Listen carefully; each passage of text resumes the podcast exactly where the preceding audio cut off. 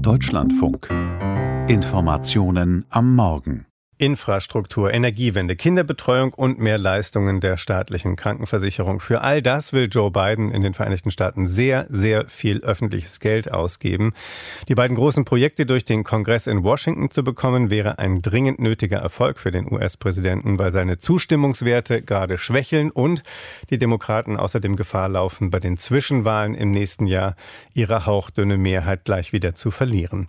Doch ausgerechnet eine Senatorin und ein Senator aus den eigenen eigenen Reihen legen dem Präsidenten gerade Steine in den Weg. Joe Manchin und Kirsten Sinema. Aus Washington berichtet Doris Simon. Der 74-jährige Manchin will das 150 Milliarden Dollar schwere Clean Electricity Performance Programm streichen. Es soll Energieversorger belohnen, die auf erneuerbare Energien umstellen und diejenigen bestrafen, die dies nicht tun. Ein Viertel aller US-Treibhausgasemissionen entstehen bei der Energieerzeugung. Senator Manchin, ein 1,90 Meter großer ehemaliger Footballspieler aus West Virginia mit italienischen Wurzeln, bezeichnet das Programm als Unsinn. Die Energieversorger würden ohnehin umstellen, das müsse man nicht belohnen. The transition is happening. Makes no sense to me at all for us to take billions of dollars and pay utilities for what they're going to do as the market transitions. Senator Manchin ist der letzte Bundespolitiker der Demokraten im tiefrepublikanischen West Virginia. Das erklärt, warum der Demokrat Manchin zum Beispiel Kostenerstattung durch die staatliche Krankenversicherung bei Abtreibung ablehnt. Seit Jahrzehnten setzt sich Menschen für Vorhaben und Interessen der Kohle-, Öl- und Gasbranche ein, die in West Virginia auch nach dem Niedergang der Kohle weiterhin den Ton angibt. Er erhält die höchste Wahlkampfunterstützung, die diese Industrie insgesamt im Kongress verteilt. Kritik daran findet der Senator falsch und unanständig, seine Tür stehe allen offen. I keep my door open for everybody. It's totally false. And uh, those type of superlatives, it's just awful. Auf der Suche nach einem Kompromiss hat Manchin seine Positionen immer wieder gegenüber innerparteilichen Gegnern verteidigt.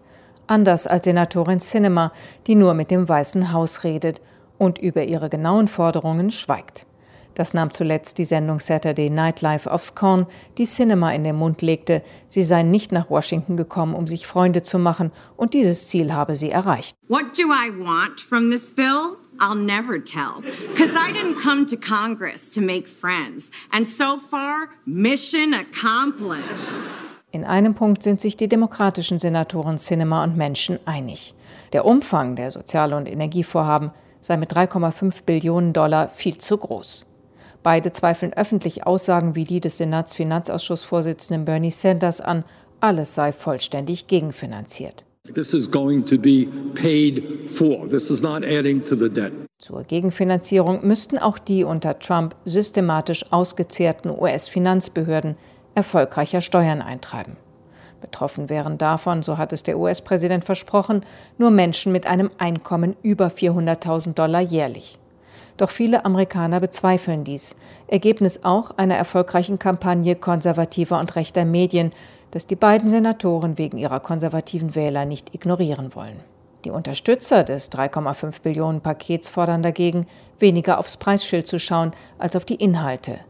Ohne die wichtigen Wahlen in einem Jahr ausdrücklich zu erwähnen, erinnerte Senatorin Tina Smith aus Minnesota daran, dass die Demokraten die letzten Wahlen wegen ihrer Inhalte und Vorhaben gewonnen hätten.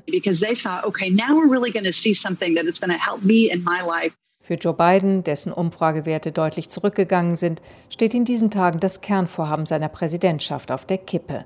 Auf dem Spiel steht aber auch das Ansehen des Präsidenten so warnte sein eigener Klimagesandter John Kerry, die Streichung der Maßnahmen gegen den Klimawandel sei, als ob Präsident Trump wieder aus dem Pariser Abkommen aussteige. In weniger als zwei Wochen beginnt die Klimakonferenz in Glasgow und bis dahin braucht der US-Präsident eine Einigung über Klimaschutzmaßnahmen, denen auch Senator Manchin zustimmen kann. Kleiner Trost für Biden, Senatorin Sinema unterstützt den Klimaschutz.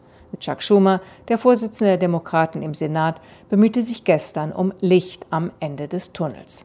Nach einem ausgedehnten Mittagessen aller 50 demokratischen Senatoren, das als sehr lebhaft beschrieben wurde, sagte Schumer, alle seien sich einig gewesen, dass sie eine Einigung unbedingt hinbekommen müssten.